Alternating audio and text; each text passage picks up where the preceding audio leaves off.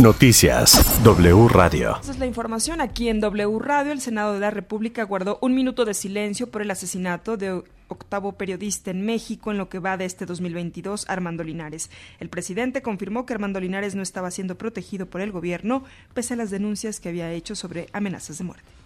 Que en este lamentable caso de tres periodistas de ese portal de noticias, dos tenían protección, porque el finado no aceptó la protección. Desde luego, eso no justifica nada, pero eh, se tiene que conocer toda la verdad y tenemos que ser muy puntuales porque hay mucha sopilotada. En Jalisco, a partir de mañana se reactivan las actividades económicas al cien por ciento. Ojo, el cubrebocas y el gel continuarán utilizándose, así lo confirmó el gobernador de Jalisco, Enrique Alfaro. Las medidas que hoy se aprobaron es que la economía se va a reactivar al cien por ciento, los estadios, los cines, los restaurantes, los teatros, todo ya puede funcionar al cien por ciento de su capacidad, pero la mesa determinó la necesidad de mantener la medida del uso del cubrebocas como una manera de cuidarnos de cara a la posible llegada de nuevas variantes, como ya está sucediendo en Europa, del coronavirus.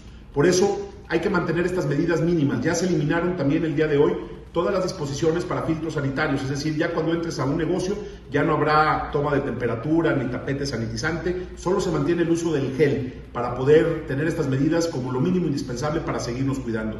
También hoy la mesa de salud determinó que ya no se pedirá el certificado de vacunación para el ingreso a ninguna actividad. Es una medida que nos ayudó a elevar el porcentaje de personas vacunadas y que hoy ya puede ser eh, suspendida de cara a los números que traemos, tanto el número de contagios, en el número de personas hospitalizadas y, por supuesto, en la tasa de mortalidad que hoy hay en nuestro estado.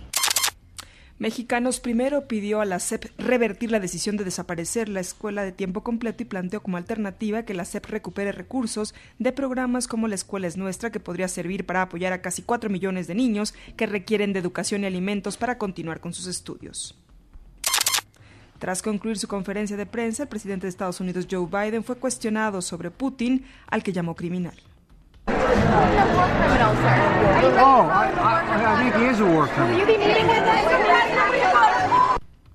Pues sí, lo calificó, bueno, pues un criminal de guerra. Tras la polémica declaración, la vocera de la Casa Blanca, Jen Psaki, intentó matizar la frase de Biden para calificar a Putin, ya que dijo que Biden estaba hablando desde el corazón tras las barbaries que se viven en Ucrania y que serán respetuosos del proceso legal abierto en contra de Putin. En Japón se registró un fuerte sismo de siete punto tres grados. En las prefecturas de Miyagi y Fukushima se activó la alerta de tsunami y hasta el momento no se reportan víctimas por el terremoto. ¿Qué tan feliz se siente hoy en México? Hoy la UNAM informó sobre la felicidad de los mexicanos. Antes de la pandemia, México estaba en los primeros cinco lugares como los países más felices. Ahora estamos en el lugar número veintitrés y uno de los argumentos para perder lugares en el ranking de la felicidad es los, pues, los altos índices de inseguridad, pues esto nos tiene bastante preocupados. Información rápida, este jueves a las nueve de la mañana, la Junta de Coordinación Política de la Cámara de Diputados va a recibir al presidente de la Liga Mexicana de Fútbol, Mikel Arriola, y al dirigente de la Federación Mexicana de Fútbol, Yon de Luisa, con quienes se va a tratar la situación de violencia en los estadios. Toda la información en doble u radio punto com punto m x.